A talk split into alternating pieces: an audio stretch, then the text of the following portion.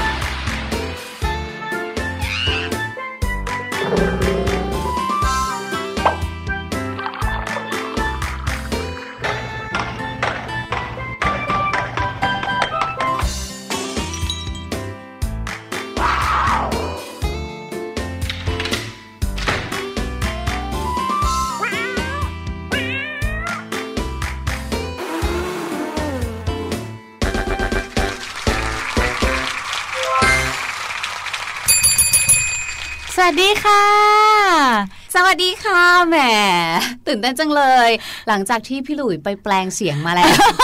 อุ้ยไม่ใช่ค่ะ วันนี้ต้องขอต้อนรับพี่ลูกเจี๊ยบด้วยนะคะ เย้เย้เย้เย้เย้ สวัสดีค่ะ แล้วก็สวัสดีพี่แนนด้วยนะคะค่ะในที่สุดเราก็ได้เจอกันสักทีหนึ่งบางทีเราจะได้เจอกันแบบข้างนอกอะไรแบบนี้ แล้วก็ขอสวัสดี คุณพ่อคุณแม่น้องๆ ชาวเสียงสนุกด้วยค่ะ ใช่แล้วค่ะ วันนี้นะคะ พี่หลุยของเราก็ติดธุระใช่ก็เลยมาไม่ได้ก็เลยกลายเป็นพี่แนนแล้วก็พี่ลูกเจี๊ยบแทนถูกต้องเรียกว่าเป็นโอกาสอันดีอีอีอีเลยนะคะ ได้มาเสียบแทนพี่หลุยเลยค่ะอืมแต่ว่าทุกอย่างยังเหมือนเดิมใช่ไหมคะพี่ใช่นนแล้วค่ะ กับช่วงแรกของเรานะคะ What's Going On แล้วก็ช่วงที่สองช่วงที่พี่ลูกเจี๊ยบจะนำเรื่องราวว้าวๆมาให้กับน้องๆฟังนะคะ ใช่แล้วค่ะ วันนี้เราไม่ต้องเดินวิ่งเข้าวิ่งออกสลับกันใช่ไหมอ่าพี่ลูกเจี๊ยบใช่สามารถนั่งอยู่ตรงนี้แล้วก็เล่าให้ฟังได้เลย และช่วงสุดท้ายของเรานะคะ ซึ่งเป็นช่วงที่พี่ลูกเจี๊ยบเนี่ยแอบติดตามมาพร้อมกระดาษปากกา แล้วก็แบบปากกาไฮไลท์ปากกาสีตลอดเวลาเลโอ้ยเตรียมพร้อมแบบครบเซตเลย ใช่เลย โอ้โห สุดยอดเลยนะคะ นั่นก็คือช่วงของห้องเรียนสายชิลนั่นเองน้องๆหลายๆ คนบอกว่าห้องเรียนสายชิลของเสียงสนุกเนี่ยโอ้โห เป็นอะไรที่ดีมากเลยพี่ลูกใช่ไหมเจี๊ยบพี่ลูกเจี๊ยบแอบฟังอยู่ตลอดเวลาเลยค่ะ วันไหนที่ไม่ว่างอะก็ไม่เป็นไร เพราะว่าเราสามารถที่จะไปฟังย้อนหลังได้ใช่ไหมพี่แนใช่นทางไทย PBS podcast com ค่ะ ใช่แล้วค่ะ มีมากมายหลากหลายวิชาเลย ไม่ว่าจะเป็นแบบวิทยาศาสตร์อืมภาษาอังกฤษค่ะ หรือว่าเลข แถมบางทีนะ พี่ลูกเจี๊ยบจำได้ว่าเคยมีแบบเกี่ยวกับเหมือนนิทานวรรณคดีอะไรแบบนี้ด้วย อ๋อ นิทานก่อนหน้านี้ค่ะ พี่หลุยแล้วก็พี่แนนเนี่ยเล่านิทานอาเซียนให้น้องๆฟังค่ะพี่ลูกเจี๊ยนั่บนไงมันเลยทำให้เรารู้สึกว่าเนี่ยคือห้องเรียนสายชิลจริง ๆ ไม่ใช่มีแล้วอะไรที่แบบเครียดหรือว่าดูเป็นวิชาการเลยอืมชอบน้องบอกว่ามากโอ้ชิลมากๆเลยค่ะ พี่ลูกเจี๊ยบใช่แล้วค่ะ แถมเรื่องที่เอามาเนี่ยนะคะ ก็ยังเป็นเรื่องราวที่น้องๆเนี่ยได้เจอในห้องเรียนอย่างแน่นอนใช่บางทีอยู่ในห้องเรียนเนี่ยไม่เข้าใจ โอ้โหทำไมมันยากจังเลยอะ่ะเพราะเอิญพี่แนนกับพี่หลุยอืมมาเล่าให้ฟังอีกทีนึง มาแบบว่ามีเกมให้เล่นหรือว่าอืมมาทำให้มันง่ายขึ้นให้ฟังอีกทีน้องๆ แบบโอ้โหคลิกเลยปิ้งเลย โอ้โหง่ายกว่าในห้องเรียนใช่บางทีแล้วเหมือนเรามาสรุป แล้วก็มาพูดให้น้องๆเข้าใจง่ายขึ้นไหมใช่เพราะในแล้วห้องเรียนหรือบางครั้งในตำราเนี่ย มันมีตัวหนังสือเยอะไปหมดเลยจริงน้องๆบอกว่าอ่านไปแล้วก็โอ้ยิ่งอ่านยิ่งงงจังเลยค่ะพี่แนนใช่บางทีเนี่ยตาดูไปเนี่ยเห็นตัวหนังสือเนี่ยวิ่งขวักไขว่เลย ไม่รู้เรื่องใด ๆ เลยนะคะ เอาละค่ะและสำหรับวันนี้นะคะ พี่แนนในช่วงแรกของเราค่ะช่วงของ What's Going On เนี่ยเห็นว่าพี่แนนก็จะมีเรื่องราวสนุกสนุกๆแล้วก็เป็นเรื่องราวที่ทำให้เราเนี่ยได้อัปเดตรู้ว่าในแต่ละที่บนโลกของเราใบนี้เนี่ยเขากำลังแอบทำอะไรกันอยู่ อุ้ยใช่เลยค่ะ และยิ่งวันนี้นะคะ น้องๆต้องแบบว้าวแน่ๆเลย เพราะเป็นเรื่องของเทคโนโลยีน้องๆหลาย ๆ คนบอกว่าโอ้โห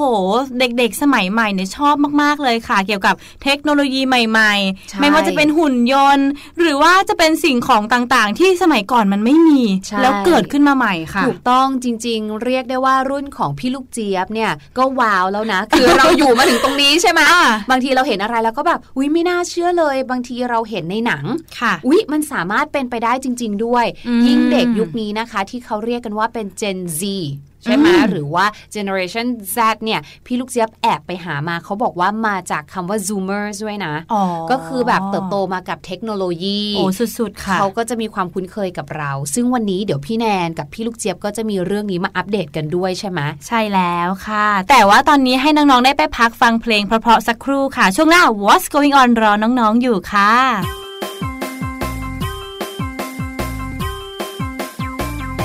มันเป็นำทันที มันเป็นเรื่องด่วนต้องทำเดี๋ยวนี้ ต้องทำเดี๋ยวนี้ด่วนกระดาษมันเยอะก็จะชอบทิ้ง ขวดแก้วมันเยอะก็จะชอบใช้ โลหะก็เยอะ พลาสติกก็แย่แย่แน่แน่บอกว่าแย่แน่แน่แย่แน่ๆฉันบอกว่าแย่แน่ถ้าเราไม่แยกก่อนทิ้งทุกสิ่ง เป็นขยะกองโต แยกแยกแยก แยกก่อนทิ้งมีหลายสิ่งที่ยังดี แยกแยกแยก เอาไปรีไซเคิลทำเป็นของใหม่มาใช้อีกที ต้องทำเดี๋ยวนี้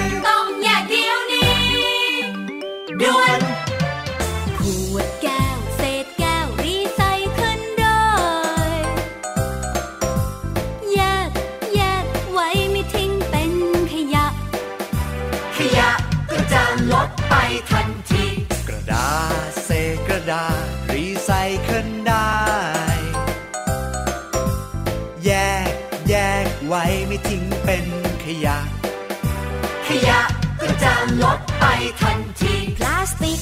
เศษพลาสติก รีไซเคิลได้ แยก แยกไว้ไม่ทิ้งเป็นขยะ ขยะก็จะลดไปทันที กระป๋องเศษโลหะ รีไซเคิลได้ แยก แยกไว้ไม่ทิ้งเป็นขยะ ขยะก็จะลดไปทันที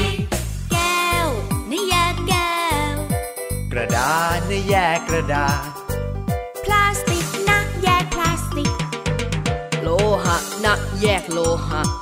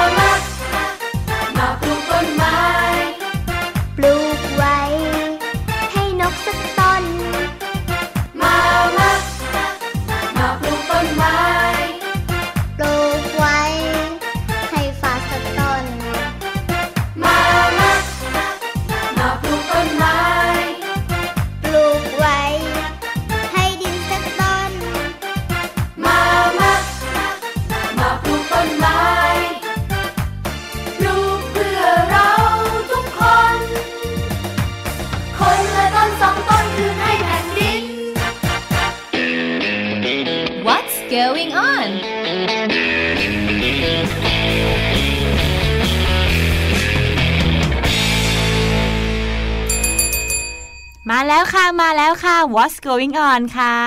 วันนี้พี่แนนแล้วก็พี่ลูกเจี๊ยบก็นำข่าวสารมาอัปเดตให้น้องๆฟังเช่นเดิมเลยค่ะ ใช่แล้วค่ะ แล้วก็อย่างที่พี่แนนบอกนะคะ ว่าวันนี้เนี่ยเราจะมีข่าวสารในเรื่องของเทคโนโลยีมาฝากกันด้วยอืมเรื่องแรกของเรานะคะ เป็นสิ่งที่ใกล้ตัว ไม่ใช่ใกล้ตัวสิ ใกล้หน้า ใกล้จมูก แล้วก็ใกล้ปากของเรามากๆเลยค่ะพี่แนน โอ้โห นี่คืออวัยวะชิ้นที่ 33 ของเราที่ติดตัวในตอนนี้ ถูกต้องค่ะ หลาย ๆ คนเนี่ยอาจจะนึกไปถึงกระเป๋าสตางค์อืมจริงๆก็เป็นไม่ใช่กระเป๋าสตางค์หรือมือถือก็เป็นค่ะอีกหนึ่งอวัยวะที่สำคัญอ่าแต่เผอิญค่ะสองสิ่งนั้นเนี่ยไม่ได้ใกล้หน้า ใกล้ปากแล้วก็ใกล้จมูกของเราอืมสิ่งนั้นนะคะก็คือมาสก์นั่นเองค่ะโอ้โหหน้ากากอนามัยนั่นเองถูกต้องบอกเลยนะคะว่ายังคงเป็นสิ่งที่สำคัญใช่ค่ะแล้วก็จำเป็นสำหรับพวกเราอยู่นะคะในช่วงนี้ใช่แล้ว และสำหรับเทคโนโลยีหน้ากากที่ที่จะนำมาฝากในวันนี้นะคะ ถามพี่แนนก่อนค่ะเรื่องราวที่พี่แนนได้นำมาฝากในช่วงของ What's Going On ค่ะที่เกี่ยวข้องกับเทคโนโลยีหน้ากากเนี่ยอืมมีอะไรบ้างพอจะจำได้ไหมถ้าก่อนหน้านี้ก็น่าจะเป็นแค่หน้ากากที่ทำให้เราเนี่ยใส่แล้วหายใจสบายขึ้นอ่าไม่ร้อนไม่อับอะไรประมาณนี้ค่ะค่ะ หรือว่าแบบเทคโนโลยีแบบ 2 ชั้น 3 ชั้นในการกรองฝุ่นกรองไวรัสใช่ใช่ไหมค่ะมาถึงค่ะ ถ้าเกิดว่าเราเนี่ยจะต้องใส่หน้ากาก แล้วก็ไปเดินทางท่องเที่ยว หรือไปเจอนักท่องเที่ยว ที่เขาพูดคนละภาษากับเราเนี่ย แล้วเราจะสื่อสารกันยังไง จะถอดหน้ากากพูดให้เขาเห็นปากเราชัดๆ ก็ดูอันตรายนะพี่แนนอู้ก็จริงค่ะ ใช่ไหมเกิดน้ำลงน้ำลายกระเด็นใส่อื้อหือไวรัสสูดหายใจเข้าไปใช่ดังนั้นค่ะ มีบริษัทหนึ่งที่ญี่ปุ่นอืมเขาเนี่ยก็นิมิตค่ะ เห็นสิ่งนี้เห็นปัญหานี้เหมือนกันโอ้โหใช่ เลยตัดสินใจว่าถ้าอย่างนั้นเนี่ยนะ เรามาทำหน้ากากที่สามารถแปลภาษาไปในตัวได้เลยดีกว่า เอ๊ะ แปลยังไงอะพี่ลูกเจี๊ยบ มีตัวอักษรแปลอยู่บนหน้ากากหรือมัเปล่าจะเท่ดีเหมือนกันเนาะแต่มันอาจจะแบบถ้าฝนตกอาจจะช็อตตายไปเลยอ๋ออัอันนั้นไม่ได้ค่ะค่ะพี่แนนดังนั้นเนี่ยอยากจะให้ทุกคนนะคะ น้องๆแล้วก็พี่แนนอืมนึกภาพหน้ากากสีขาวๆเหมือนที่เราใส่ทุกวันนี้เนี่ยแหละค่ะแต่ว่านะคะตรงกลางที่มันตรงกับปากเราเนี่ยอาจจะแบบว่าเป็นช่องมีรูๆเหมือนลำโพงอะ่ะอืมเล็กๆอย่างนั้นเพื่อให้เสียงเนี่ยออกมาได้นะคะค่ะโดยเจ้าหน้ากากอันนี้นะคะเขาเนี่ยจะติดตั้งระบบเชื่อมต่อกับบลูทูธในมือถือของเรามพอเวลาที่เราพูดใช่ไหมคะ เสียงอันเนี้ยจะถูกบันทึกเข้าไป ในโทรศัพท์มือถือของเราค่ะแล้วให้เราเนี่ยเลือกได้เลยค่ะว่า เราเนี่ยอยากที่จะแปลงคำพูดอันนั้นเนี่ย เป็นภาษาอะไร อ๋อ สมมติว่าพี่แนนไปเจอชาวต่างชาติเป็นเกาหลี เออ อะ อ่าพี่แนนก็เลือกว่าพูดจากไทยเป็นภาษาเกาหลีใช่อย่างนี้ได้ใช่ไหมถูกคะต้องค่ะว้าวพอพูดออกมาปุ๊บใช่ไหมในมือถือเขาก็จะแปลงเป็นภาษาเกาหลีให้เราอืมเสร็จแล้วค่ะ เราก็ยื่นโทรศัพท์มือถืออันนั้นแหละ เขาจะเป็นตัวอักษรละค่ะให้กับคนต่างชาติคนนั้นดูอ๋อมันก็จะสามารถเข้าใจกันได้อืมหรือถ้าคนต่างชาติคนนั้น เขาพูดให้เราฟังใช่ไหมค่ะเสียงก็จะสามารถเข้ามาที่เหมือนไมค์ที่อยู่ตรงปากของเราอะอ๋อเออ มันเป็นตัวรับได้ด้วย ก็จะส่งผ่านเข้าไปแปลงภาษาอู้กดีลับสุดยอดเข้ามาในมือถือเรา ว้าว เราก็ดูมือถือเราว่าเขาพูดว่าอะไรน่ะโอ้ยพี่ลูกเจี๊ยบใช่พี่แนนอยากได้มากเลย จริงไหมมันช่างเป็นเทคโนโลยีที่ทำให้เราไปเที่ยวได้อย่างปลอดภัย ใช่ค่ะ แล้วก็อยู่รอดด้วยความเข้าใจทางภาษาคือไม่มีอะไรมากั้นเลยอุ้ยสุดยอดเลยพี่ลูกเจี๊ยบใช่เอ๊ะแต่ว่าสามารถแปลได้กี่ภาษาคะ โอ้โห ตรงนี้ก็ดีมากๆเลยค่ะพี่แนน เพราะว่าเขาสามารถแปลได้ถึง 9 ภาษา รวมถึงภาษาไทยของเราด้วยค่ะ ว้าวใช่อย่างนี้พี่แนนรอดแล้วละค่ะพี่รลูกอดเจี๊ยบแล้ว ถ้าพี่แนนนะคะ ไปคุยกับคนญี่ปุ่นอืมอังกฤษ จีน ฝรั่งเศส เกาหลี อินโดนีเซีย สเปน แล้วก็เวียดนามค่ะ พี่แนนรอดแน่นอนค่ะ ว้าว พี่แนนอยากจะไปฝรั่งเศสจังเลยค่ะ อันนี้ได้ เอ้ย ปกติภาษาฝรั่งเศสเนี่ย พี่แนนว่ายากมากๆเลยนะใช่ไหมด้วยการออกเสียงเราจะทำความเข้าใจหรือเราจะพูดกับเขาเนี่ย น่าจะไม่ได้อยู่แหละ พี่ลูกเจี๊ยบสอนให้เลยคำแรกค่ะแชมเปียง แชมเปญอง เอออุ้ยคืออะไรคำอะไรนะคะ แชมเปญองคืออะไร คืออะไรอะคะ เห็ดแชมเปียงไงโอ้เห็ดแชมเปญอโอ้งยไม่รู้จักกับพี่แน่คิดลึกเกินไป คิดลึกเกินไป ไม่ไม่ค่ะอันนี่คือชื่อเห็ดเลยอ๋อเอาละค่ะ แล้ววันนี้นะคะก็เป็นข่าวแรกของเราที่จะนำมาอัปเดตค่ะ อย่างที่บอกเป็นเรื่องราวของหน้ากากแปลภาษาได้ที่มาจากประเทศญี่ปุ่นนั่นเองค่ะ ขอขอบคุณข่าวดีๆ สนุกสนานแบบนี้นะคะ จาก Positioning Magazine ด้วยค่ะ เย้มาถึงข่าวต่อไปกันดีกว่านะคะ รอบเนี้ยอาจจะไม่ใช่เทคโนโลยีที่เราเคยเห็นแบบเป็นของจริงอะค่ะ แต่ว่าเราเคยเห็นในการ์ตูน อุ๊ย อะไรอะถ้าพูดถึงเรื่องเทคโนโลยีหรือว่าของอะเรียกว่าของวิเศษดีกว่าอืมเราจะนึกถึงการ์ตูนเรื่องอะไรคะ อย่างแรกเลยนะคะคือโดเรมอนใช่โดราเอมอนนะคะ แล้วมีของวิเศษอยู่ชิ้นหนึ่งค่ะ พี่ลูกเจี๊ยบที่พี่แนนเนี่ยชอบมากๆเลย ชิ้นเนี้ยเรียกว่าขนมปังช่วยจำอุ้ย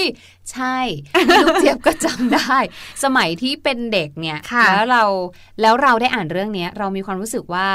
ตอนเช้าวันรุ่งขึ้น เราจะไปเอาขนมปังของเรา แปะไปที่หนังสือมันจะต้องมีแล้วก็กินใช่ค่ะเดชะบุญว่าคุณแม่มาเห็นก่อน คุณแม่บอกว่าถ้าไม่อยากตายด้วยน้ำหมึก ที่เป็นสารเคมีอย่าทำโอ้โหเสียใจมากเลยที่ไม่สามารถทำตามได้ จริง ๆ แล้วของชิ้นเนี้ยพี่แนนอยากให้มีจริง ๆ บนเนอะโลกมาก ใช่ใช่เพราะว่าเวลาที่น้องๆ หรือว่าพี่แนนพี่ลูกเจี๊ยบต้องท่องหนังสือท่องตำราในการที่จะไปสอบค่ะ แล้วตัวหนังสือที่เยอะมากมาย สูตรที่เยอะมากมายที่อืมเราเนี่ยจำได้ไม่หมดค่ะ ขนมปังช่วยจำนี่แหละค่ะ จะทำให้เราสามารถเข้าห้องสอบได้อย่างฉลุยเลย ใช่ แต่ว่านะคะ ตอนนี้ค่ะ มีคุณครูท่านหนึ่งเขาพยายามที่จะทำขนมปังช่วยจำเนี่ยให้มันเกิดขึ้นจริงเดี๋ยวคือคุณครูเอาขนมปังไปแปะบนหนังสือ อย่างเงี้ยเหรอคะๆไม่ใช่ค่ะอ๋อเหมือนที่แล้วไปพี่ลูกเจี๊ยบบอกบอกว่า ถ้าทำอย่างนั้นเราอาจจะเสียชีวิตจากหมึกได้ แต่ว่าคุณครูท่านนี้นะคะ อยู่ที่ประเทศจีนค่ะอืมชื่อว่าคุณครูเฉิน คุณครูเฉินเนี่ยเขาสอนวิชาฟิสิกส์ค่ะค่ะ แล้วทางนักเรียนนักศึกษาของเขาเนี่ยกำลังจะไปสอบคล้ายๆ กับสอบ entrance ประเทศเราอ๋อก็คือเหมือนจากมัธยมศึกษาปีที่ 6 เข้าใช่มค่ะหาวิทยาลัย ใช่แล้วค่ะอืมคุณครูเฉินท่านนี้นะคะเขาก็เลยปิ๊งไอเดีย หุยทำยังไงดีอ่าอยากจะให้นักเรียนหรือว่านักศึกษาของเขาเนี่ยมีกำลังใจในการเข้าห้องสอบอืมอืมเขาก็เลยคิดว่า โอ้โห มีอยู่สิ่งหนึ่งที่อยู่ในความทรงจำของเขาค่ะนั่นก็คือขนมปังช่วยจำค่ะอืมคุณครูเฉินเขาก็เลยลงมือทำค่ะ เอาขนมปังปอนเนี่ยแผ่นใหญ่ ๆ เลย เสร็จแล้วก็ใช้ช็อกโกแลตค่ะเขียนเป็นสูตรฟิสิกส์อ๋อลงไปบนขนมปังช่วยจำของเขา พี่ลูกเจี๊ยบอะกำลังสงสัยอยู่เลยตอนที่พี่แนนเล่าว่าแบบ เอาแล้วจะเอาอะไรมาทำหน้าที่เหมือนเป็นหมึกอ่าที่จะเขียนลงไปอ๋อใช่ใช่ใช้ช็อกโกแลตใช่ค่ะอืมๆแต่พูดเลยว่ามันไม่ง่าย เพราะว่ามันไม่เหมือนเราเนี่ยจับปากกาเขียนเออถูกไหมใช่เขาก็ต้องใช้เหมือนคล้ายๆ ที่บีบ แล้วก็ต้องค่อยๆวาดอ๋อเวลาเหมือนที่วาดหน้าเค้กใช่เวลาที่เราทำเค้กนะคะ แล้วแบบเหมือนเราอยากจะเขียน Happy Birthday อ่าเป็นตัวอักษรใช่ก็ต้องเลือก เขาเรียกว่าอะไรหัวบีบที่แบบเป็นรูเล็กๆเหมือนปากกาใช่ค่ะ ซึ่งก็มีความยากลำบากมากตายละคุณครูเฉินก็ทำตั้งแต่ดึกดื่นเลยค่ะ จนเสร็จ6โมงเช้า นี่เขาทำไปกี่แผ่นคะเนี่ยทำไปทั้งหมด 48 แผ่นค่ะ ก็คือกับนักเรียนเท่า48คอ๋อนนึกว่าคุณครูเฉินเนี่ยเอาสูตรทุกสูตรเลย สมมุติมีสักห้าสูตร อันนี้อ่าใจดีกับคุณครูเฉินมากค่ะแล้วก็แจกนักเรียนหนึ่งคนห้าแผ่นนี่ตายเลยนะ โอ้ยอย่างนั้นไม่ไหวนั่ค่ะนน่ะพี่ลูกสิเจี๊ยคะบอันนี้คือเขาสรุปมาแล้ว แต่ว่าที่สำคัญคือจริง ๆ แล้วขนมปังแผ่นเนี้ยมันก็ไม่ได้ช่วยให้นักเรียนจำได้ขนาดนั้นอืมแต่ว่ามันถือว่าเป็นกำลังใจให้เด็กๆ ที่กำลังจะไปเข้าห้องสอบนั่นนะสิแถมนะเผลอๆสมมุติเกิดเด็กบางคนเนี่ยดันจำสูตรนั้นไม่ได้พอดีอืมแล้วดันเป็นสูตรที่คุณครูทำมาให้นึกออกมาค่ะมันจะแบบประทับใจและตราตรึงมากเลยแล้วก็ว่าจำได้ขึ้นมา ใช่ถูกต้องโอ้โหสุดยอดมากเลยค่ะอืมคุณครูเฉินเนี่ยเอาจริง ๆทำจนถึง6กโมงเช้าโอ้โหแล้วก็หอบขนมปังเนี่ยมาวางบนโต๊ะเรียงรายให้ค่ะเด็กๆ ได้เลือกทานก่อนอืมเข้าห้องสอบเนี่ยแหละค่ะพี่ลูกเจี๊ยบค่ะ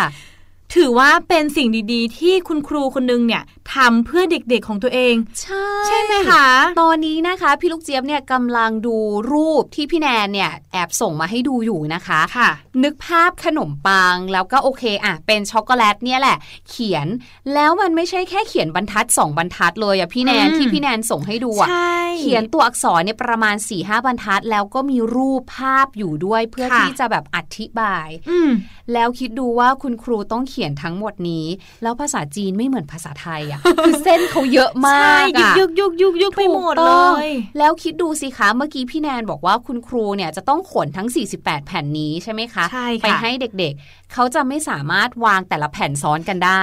เพราะไม่งั้นมันก็จะไปเปื้อนเลอะแผ่นเลอะหมดอีกแผ่นหนึ่งแล้วก็หายไปซึมใช่ไปค่ะ สุดยอดถือว่าเป็นคุณครูที่ทุ่มเท แล้วก็คิดเพื่อนักเรียนเยอะมากเลยอะจริงค่ะอืมต้องขอขอบคุณข่าวนี้จากสำนักข่าว People ด้วยนะคะ จากเรื่องของขนมปังนะคะ กินพอละอิ่มละมีแรงละเราขับรถกันบ้างดีกว่าค่ะอืมแต่ว่ารถที่เราจะขับเนี่ยนะคะ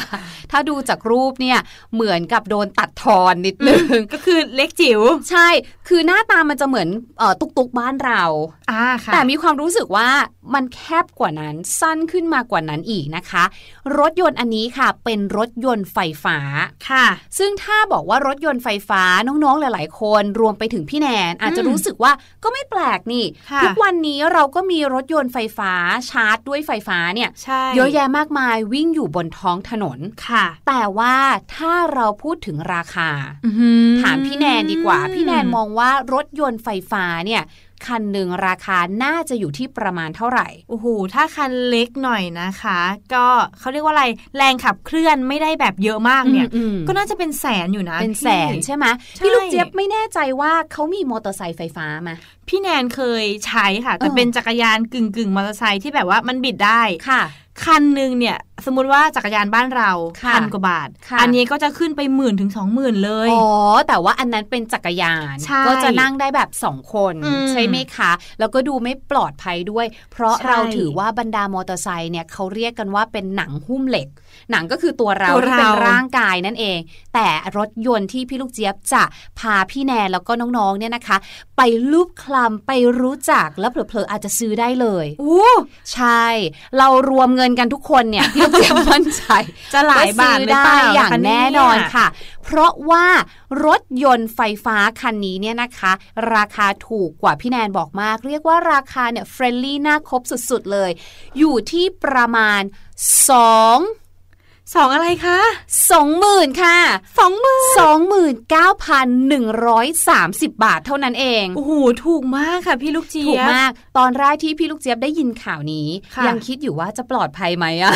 นั่นน่ะสิคือขับขับไปแล้วดับถูกขับขับไปแล้วประตูจะหลุดไหมอะไรอย่างเงี้ย แบบหมาเห่าทีนึงหูช้างหลุดหรือเปล่าอะไรอย่างเงี้ย ดูโอ้มีความปลอดภัยหรือเปล่านะคะค่ะก็เลยขอไปหาอ่านเพิ่มเติมดีกว่าอืมปรากฏว่านะคะ เจ้ารถยนต์ไฟฟ้าคันนี้นะคะ นอกจากหน้าตาจะน่ารักแล้วก็ยังมีความปลอดภัยจริง ๆ แถมนะคะ อย่างที่บอกค่ะว่าเขาเนี่ยได้ชื่อเลยว่าเป็นรถยนต์ไฟฟ้า4ล้อ อะอันนี้มั่นใจได้แล้วนะ มี4ล้อ ที่ถูกที่สุดในโลกค่ะโอ้โหถ้าตีเป็นเงินไทยอย่างที่พี่ลูกเจี๊ยบบอกก็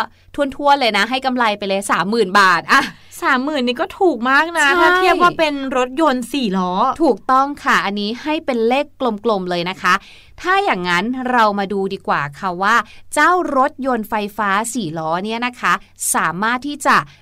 จุน้ำหนัก เพราะว่าเหมือนเวลาเราขึ้นรถเมล์เนาะค่ะหรือว่าแม้กระทั่งเข้าลิฟต์เขาก็จะมีเขียนบอกว่าน้ำหนักที่จะเข้าไปได้เนี่ยห้ามเกินเท่าไหร่อ่าไม่เกินเท่าไหร่ใช่ รถยนต์คันนี้นะคะ สามารถที่จะจุน้ำหนักได้สูงสุดอยู่ที่ 300 กิโลกรัมสามร้อยนะคะ นั่งถ้าสมมติลงไปว่าสองสามคนน่ะพี่แนนพี่ลูกเจี๊ยบน้ำหนักคนละห้าสิบกิโลใช่ ก็สบายสบายๆสองคนสบายสบายสามคนก็ยังได้อ่าใช่เนี่ยพี่หลุยมาก็นั่งได้อีกคนนึงค่ะแล้วก็อาจจะมีสัมภาระสมมุติอืมเราจะไปเที่ยวต่างจังหวัดกันอ่าก็ยังได้อยู่นะคะอุยกำลังดีเลยนะคะ ถูกต้องค่ะ เจ้ารถยนต์ไฟฟ้าคันนี้นะคะ มีความยาวตัวรถอยู่ที่ 2.5 เมตรอืมน่ารักเนาะอุยจุบจิบมาก จุบจิบมาก ๆ จริง ๆ และกว้างอยู่ที่ 1.5 เมตรค่ะใครที่นึกไม่ออกนะคะ ลองนึกถึงความสูงของตัวเองอืมแล้วก็ลองนอนลงไปที่พื้นนั่นแหละค่ะลูกจะประมาณนั้นนั่นคือความกว้างของรถคันนี้นะคะ แล้วก็สูงอยู่ที่ประมาณ 1.8 เมตรค่ะ น้ำหนักของเขาเนี่ย ก็น่ารักน่าชังมากๆเลยพี่แนนอยู่ที่ 323 กิโลกรัมเท่านั้นเองค่ะอืมปกติน้ำหนักของรถยนต์เนี่ยประมาณเท่าไหร่คะพี่ลูกเจี๊ยบอันนี้พี่ลูกเจี๊ยบก็ไม่รู้เลยค่ะ แต่ว่าพี่ลูกเจี๊ยบว่ายังไงก็เบากว่ารถยนต์ปกติอยู่ดีแน่นอนด้วยเพราะขว่านาคัดนเล็กถูกต้องแล้วก็อย่างที่พี่แนนบอกนะคะว่า พอรถคันเล็กอะเนาะก็ประสิทธิภาพหรือว่าเออเขาเรียกว่า ความพลังในการวิ่งอืมก็จะไม่ได้สูงมาก ซึ่งพอเป็นเรื่องของรถ เขาจะเรียกว่าเป็นแรงม้าค่ะก็คือพลังในการวิ่งของเขาเนี่ยก็จะอยู่ที่ 1.6 แรงม้า หรือถ้าพูดง่ายๆ คือเขาสามารถทำความเร็วสูงสุดเนี่ยนะคะ ได้แค่ 30 กิโลเมตรต่อชั่วโมงเท่านั้น น่ารักมาก เรียกว่าวิ่งในหมู่บ้านอะอ่าพี่แนนก็กำลังคิดเหมือนกันค่ะ เหมือนเรากำลังปั่นจักรยานแบบเร็วนิดนึง ใช่ใช่ ถ้าสมมติว่าน้องๆลองนึกภาพรถที่เป็นรถยนต์ค่ะเวลาที่เรานั่งข้างหน้ากับคุณพ่อคุณแม่อืมก็จะมีหน้าปัดที่บอกใช่ไหมคะว่า คุณพ่อคุณแม่เนี่ยเหยียบรถไปอยู่ที่ความเร็วที่เท่าไหร่ค่ะเราก็จะเห็นว่ามีตั้งแต่ศูนย์ไปจนถึงแบบโอ้โหร้อยกว่าอืมร้อยยี่สิบร้อยแปดสิบ อันนั้นอะพอเป็นรถยนต์คันใหญ่ ที่ใช่พลังแรงม้าเยอะๆ ก็จะวิ่งไปได้ขนาดนั้นใช่แต่อันเนี้ยค่ะหน้าจอ30จะสั้นนิดก็พนึองเอออยู่ที่ 30 ค่ะ อารมณ์เหมือนน่าจะเป็นรถกอล์ฟในหมู่บ้านเนาะโอ้ค่อยๆ ค่อยๆ ไปใช่ค่อยๆไปถูกต้องและนอกจากนั้นนะคะ ฟังก์ชันเขาเนี่ยก็มีครบด้วยนะอืมไม่ว่าจะเป็นแอร์ แล้วด้วยความที่รถอันเนี้ยเป็นรถของทางต่างประเทศอากาศเขาจะเย็นค่ะดังนั้นเขาก็จะมีตัวฮีตเตอร์ด้วยโอ้มีฮีตเตอร์ด้วยใช่โอ้ฮีตเตอร์ที่น้องๆ ถ้าสมมติอยู่ในเมืองหนาวนะคะ ก็จำเป็นมากๆอย่างบ้านเราเนี่ย อยู่ในเมืองร้อนก็จะมีแอร์ทำความเย็นใช่แต่ว่าฮีตเตอร์นี่คือเป็นเครื่องที่ไว้ทำให้ร่างกายหรืออุณหภูมิในห้องเนี่ยมันอุ่นขึ้น ใช่ ถูกต้องของฝรั่งเหมือนที่พี่แนนบอกเมืองนอกเขาก็จะมีใช่รถยนต์ค่ะของไทยเราไม่ต้องมีค่ะมีแค่แอร์ก็พอ จริงๆ อยากได้แอร์สองตัวด้วยทำไปเลยนะคะร้อนมาก ถูกต้องค่ะ รวมไปถึงค่ะ ก็มีวิทยุในรถด้วยอืมเพราะฉะนั้นสามารถฟังรายการเสียงสนุกของเราสุได้ดยอดเลยค่ะ และที่สำคัญค่ะ แม้ว่ารถคันนี้จะวิ่งได้แค่ 30 กิโลเมตรต่อชั่วโมงค่ะแต่ก็ยังอุตส่าห์มีกล้องท้ายรถเพื่อเวลาถอย เดี๋ยวไปชนไปอะไรใครอืมอก็ย่างนี้เตืนี่อเอนงตูดตูดตูดตูดกันนิดนึงโอ้โหสุดยอดเลยนะคะ รถคันนี้จิ๋วแต่แจ๋วนะใช่พี่กเจี๊ยบแล้วถูกต้องก็คือเรียกว่าเหมือนที่เขาบอกแหละว่า ฟังก์ชันที่มันแบบสำคัญสำคัญหรือว่าจำเป็นน่ะ มันก็มีมาครบแหละอืมแล้ววิ่งได้แบบ 30 กิโลเมตร ก็บอกเลยว่าปลอดภัยมากจริง ๆ ปลอดภัยสุดๆค่ะ ใช่แล้วค่ะ เอาละค่ะ และสำหรับเรื่องราวของเจ้ารถพลังจิ๋วแต่แจ๋วอันนี้นะคะ ก็ขอขอบคุณข่าวจากเว็บไซต์แคทดำด้วยค่ะ ใช่แล้วค่ะ ตอนนี้ให้น้องๆไปพักฟังเพลงกันก่อนนะคะ ช่วงหน้านี่พี่ลูกเจี๊ยบรอเราอยู่แล้วนะ ในช่วงรู้หรือไม่ค่ะ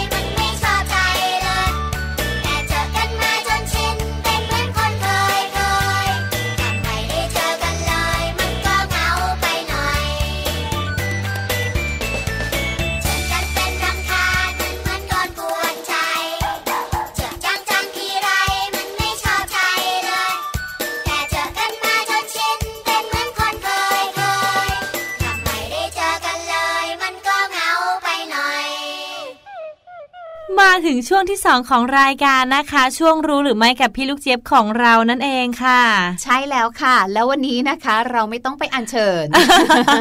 พี่ลูกเจี๊ยบอยู่ตรงนี้พร้อมเล่าเลยละค่ะ แล้ววันนี้นะคะ พี่ลูกเจี๊ยบจะพาทุกคนไปรู้จักค่ะอืมกับผีเสื้อ อ๋อผีเสื้อที่สีสันสวยงาม ใช่ แต่ว่ามันจะมีผีเสื้อบางพันธุ์ที่ตัวใหญ่มากๆเลย บางพันธุ์นะคะ เราจะเห็นได้แต่ตอนกลางคืน อืมใช่เราค่ะก็จะเรียกเขาว่าผีเสื้อกลางคืนนั่นเองค่ะ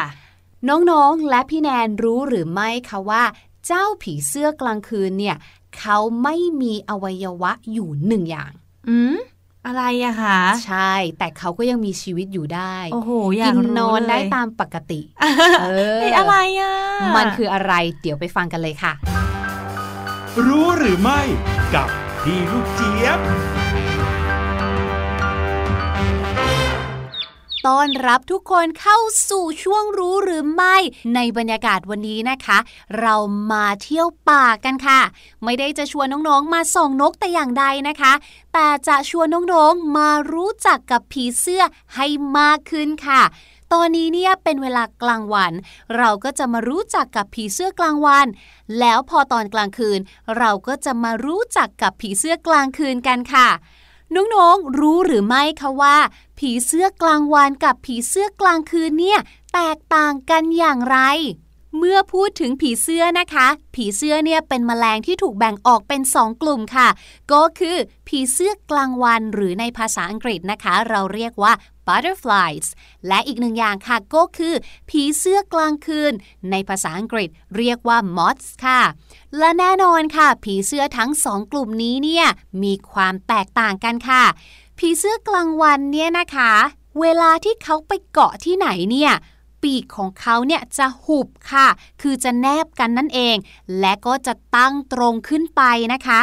ส่วนลำตัวเนี่ยนะคะก็จะค่อนข้างเรียวยาวค่ะ มีขนปกคลุมบางๆค่ะ ส่วนหนวดของเขาเนี่ยนะคะจะคล้ายกับไม้เบสบอลค่ะน้องๆ น้องๆ ลองจินตนาการภาพของไม้เบสบอลนะคะ น้องๆ เนี่ยก็จะเห็นเลยว่า ส่วนตรงปลายของไม้ที่เอาไว้ตีลูกอะค่ะ จะมีความใหญ่มากกว่าด้ามที่เราจับนะคะ แล้วเวลาที่ผีเสื้อกลางวันเนี่ยนะคะ เขาไปเกาะที่ไหนเนี่ย หนวดของเขาเนี่ยก็จะชูขึ้น คล้ายกับตัวอักษรตัว V ในภาษาอังกฤษค่ะและแน่นอนค่ะ ชื่อเขาก็บอกอยู่แล้วเนาะว่าเป็นผีเสื้อกลางวัน เราก็จะพบเจอเขาได้ในเวลากลางวันค่ะ ซึ่งเป็นเวลาในการออกหาอาหาร ส่วนผีเสื้อกลางคืนค่ะ ลักษณะการเกาะของเขาเนี่ยไม่เหมือนผีเสื้อกลางวันเลย เพราะเวลาที่เขาเกาะที่ไหนเนี่ยนะคะ ปีกของเขาเนี่ยจะกางออกค่ะ หรือบางครั้งนะคะจะกางออกแล้วก็ลู่ลง คล้ายกับกระโจมอย่างเงี้ยค่ะ ลักษณะลำตัวก็จะอ้วนใหญ่ค่ะ ไม่ได้เรียวยาวเหมือนอย่างผีเสื้อกลางวันนะคะ แล้วเวลาที่ผีเสื้อกลางคืนเนี่ยไปเกาะที่ไหนนะคะ เขาก็จะซ่อนหนวดของเขาไว้ใต้ปีกค่ะ ลู่แนบไปตามขอบปีก หรืออาจจะพับไปด้านหลังบนลำตัว ไม่ชูออกมาเป็นรูปตัว V เหมือนกับของผีเสื้อกลางวันนะคะ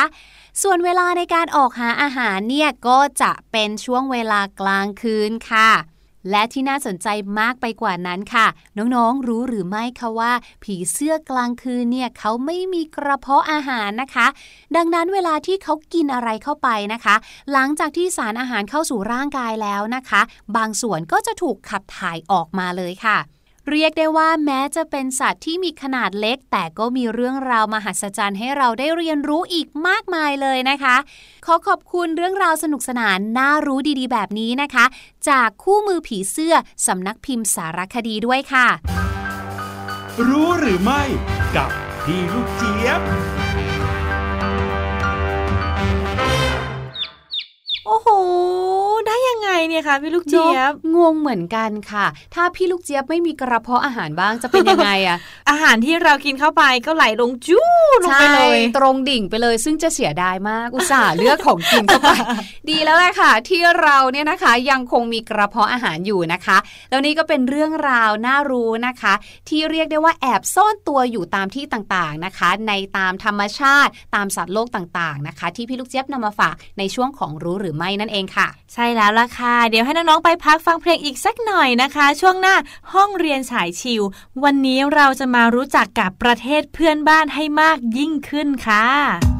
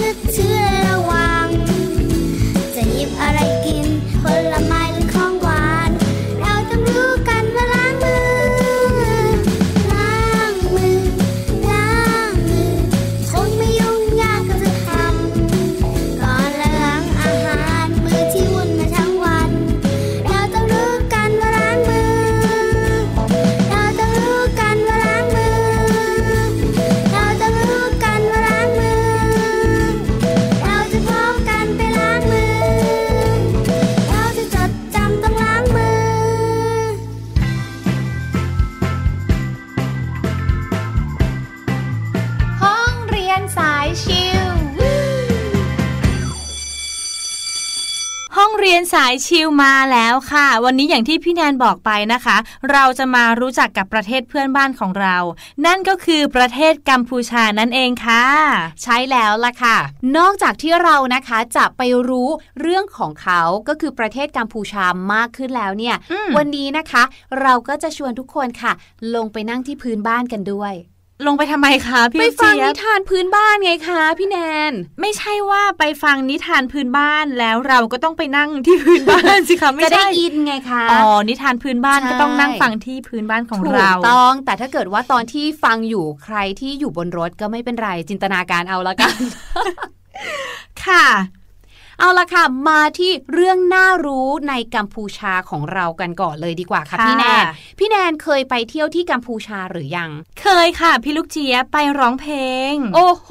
ดูเป็นคนเด่นคนดังมากเลยล่ะค่ะ ถ้าอย่างนั้นเนี่ยบางข้อที่พี่ลูกเจี๊ยบเนี่ยนะกำลังจะบอกน้องๆเนี่ยพี่แนนจะต้องแอบรู้แล้วแน่ๆเลย ยกตัวอย่างเช่นค่ะ ถ้าเกิดว่าเราเนี่ยจะไปเที่ยวที่กัมพูชานะคะคะหนังสือเดินทางของบุคคลทั่วไปของไทยเราเนี่ยนะคะ จะเป็นเล่มสีเลือดหมูค่ะอืมและเราก็ไปได้โดยไม่ต้องขอวีซ่าเลย และที่สำคัญนะคะ เราสามารถที่จะไปเที่ยวที่กัมพูชาเนี่ยได้ถึง 14 วันเลยแหละค่ะ ใช่ค่ะ พี่ลูกเจี๊ยบตอนที่พี่แนนไปนะคะ ก็ไม่ได้ขอวีซ่าอืมก็ไปเที่ยวเลยน่าจะประมาณ เกือบหนึ่งสัปดาห์ค่ะ อือืมก็สบายสบายๆเลยค่ะ ใช่แล้วค่ะ เพราะฉะนั้นนะคะ พี่แนนไม่ได้ลักลอบเข้าเมืองไป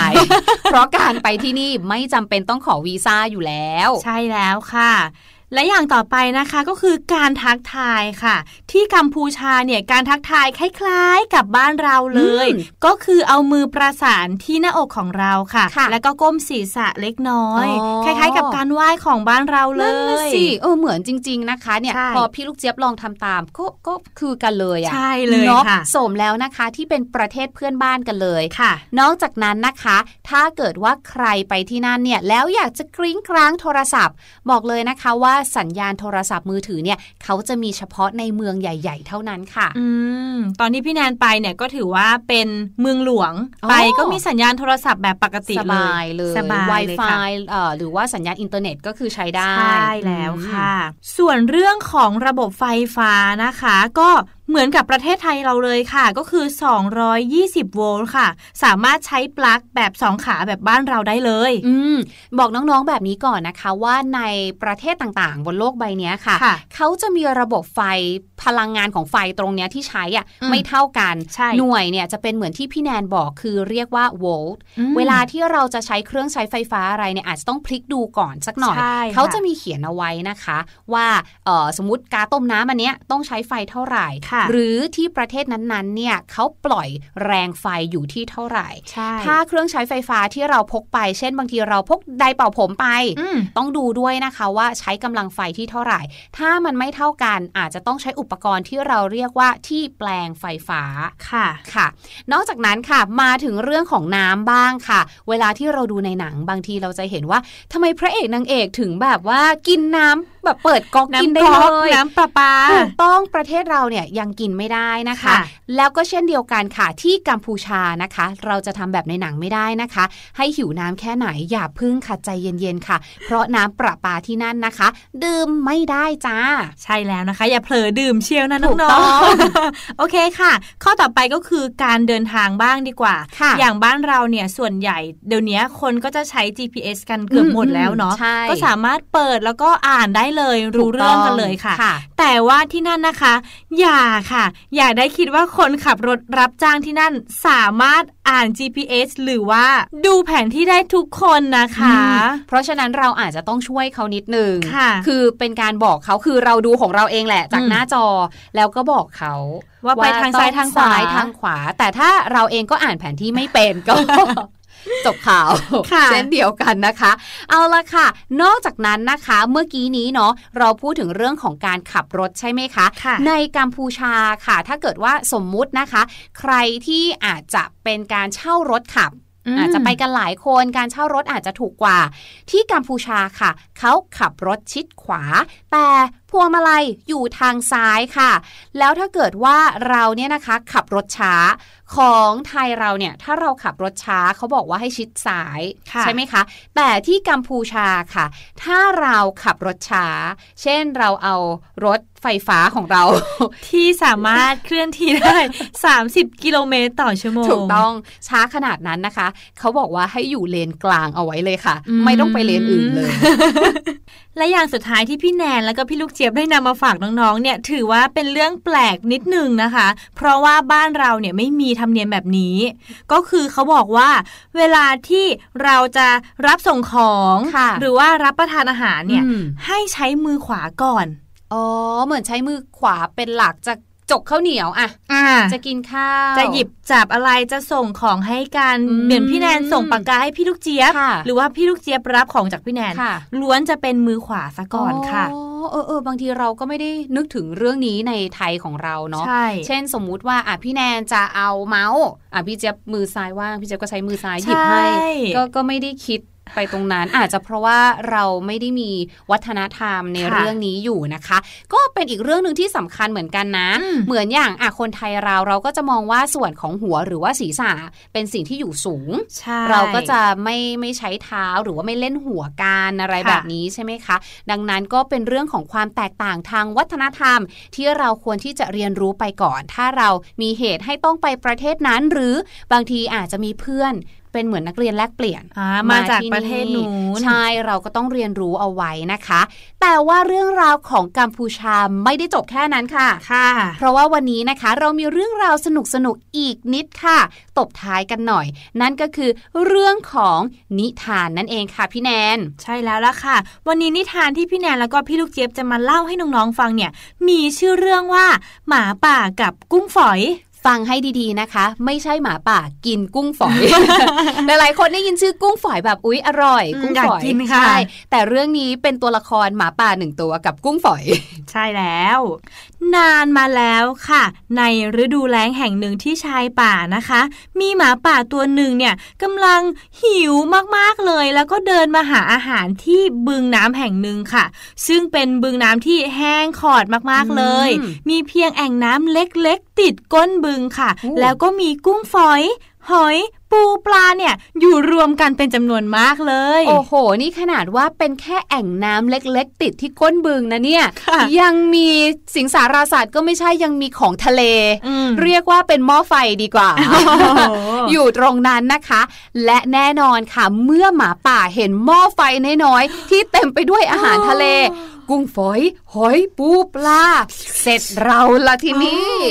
แน่นอนมื้อนี้เราจะได้อิ่มแล้ว หลังจากที่หาอาหารมานานนะคะ ก็เลยตั้งท่าแล้วค่ะ เอาผ้าแนปกินหรือว่าผ้าเช็ดปากสะบัดแล้วก็เตรียมกินแล้วค่ะ ตั้งท่าจะกินปุ๊บกุ้งฝอยตัวหนึ่งเห็นดังนั้นท่าจะไม่ดีซะแล้ว เราเสร็จแน่ ๆเลย ก็เลยตะโกนพูดขึ้นมาว่า เดี๋ยวก่อนท่านหมาป่า ถ้าจะกินพวกเราให้อร่อย ท่านน่าจะเอาพวกเราไปล้างโคลนออกให้ตัวเกลี้ยงซะก่อนนะ เออ จริงนะ เพราะว่าพอมองลงไปแล้วเนี่ยก็มีแต่ดินโคลน ใช่ มันอาจจะทำให้แบบว่ารสชาติอาหารทะเลมันแปลงๆไม่อร่อยก็ได้นะค่ะเอ้ยกูดไอเดียกูดไอเดียนะกุ้งฝอย มาป่าเห็นด้วยค่ะ คิดว่าหูสัตว์ทะเลพวกนี้ตัวสกปรกจริงอืมก็เลยค่ะ เจ้าพูดถูกต้องแล้ว เพราะฉะนั้นมาให้ข้าจับพวกเจ้าไปอาบน้ำซะดีๆ อืม กุ้งฝอยก็เลยบอกให้หมาป่าเนี่ยนะคะ หมอบตัวลงในน้ำค่ะ เพื่อให้บรรดาสัตว์เนี่ย ไปเกาะตามเส้นขน แล้วก็พาไปยังหนองน้ำอีกที่หนึ่งค่ะ ที่มีน้ำเต็มอยู่ๆเลยออเพราะว่าน้ำตรงนั้นน่ะน้อย พอเวลาน้ำน้อยๆ เนี่ยมันก็จะมีใกล้กับดินโคลนใช่ถูกไหมอาบยังไงก็ไม่สะอาดหรอกอืมต้องไปที่น้ำเยอะๆอืมอืมหมาป่าค่ะก็ทำตามเลยค่ะ ย่อตัวลงนะคะ แล้วก็ให้บรรดาสัตว์เหล่านี้ค่ะ เกาะขึ้นมาใช่แล้วคำถามก็คือว่าอ้าวแล้วเขาไม่ขาดน้ำตายกันเหรอ